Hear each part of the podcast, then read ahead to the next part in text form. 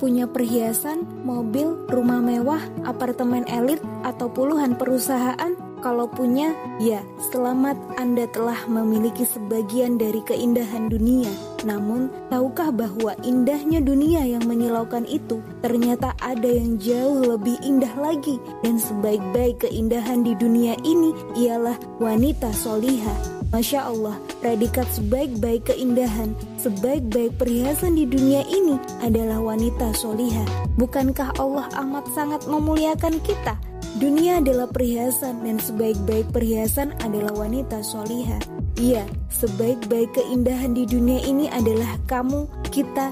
Jadi, jangan minder atau iri akan kelebihan orang lain. Bukankah Allah telah memuliakan kita dengan memberi predikat muslimah?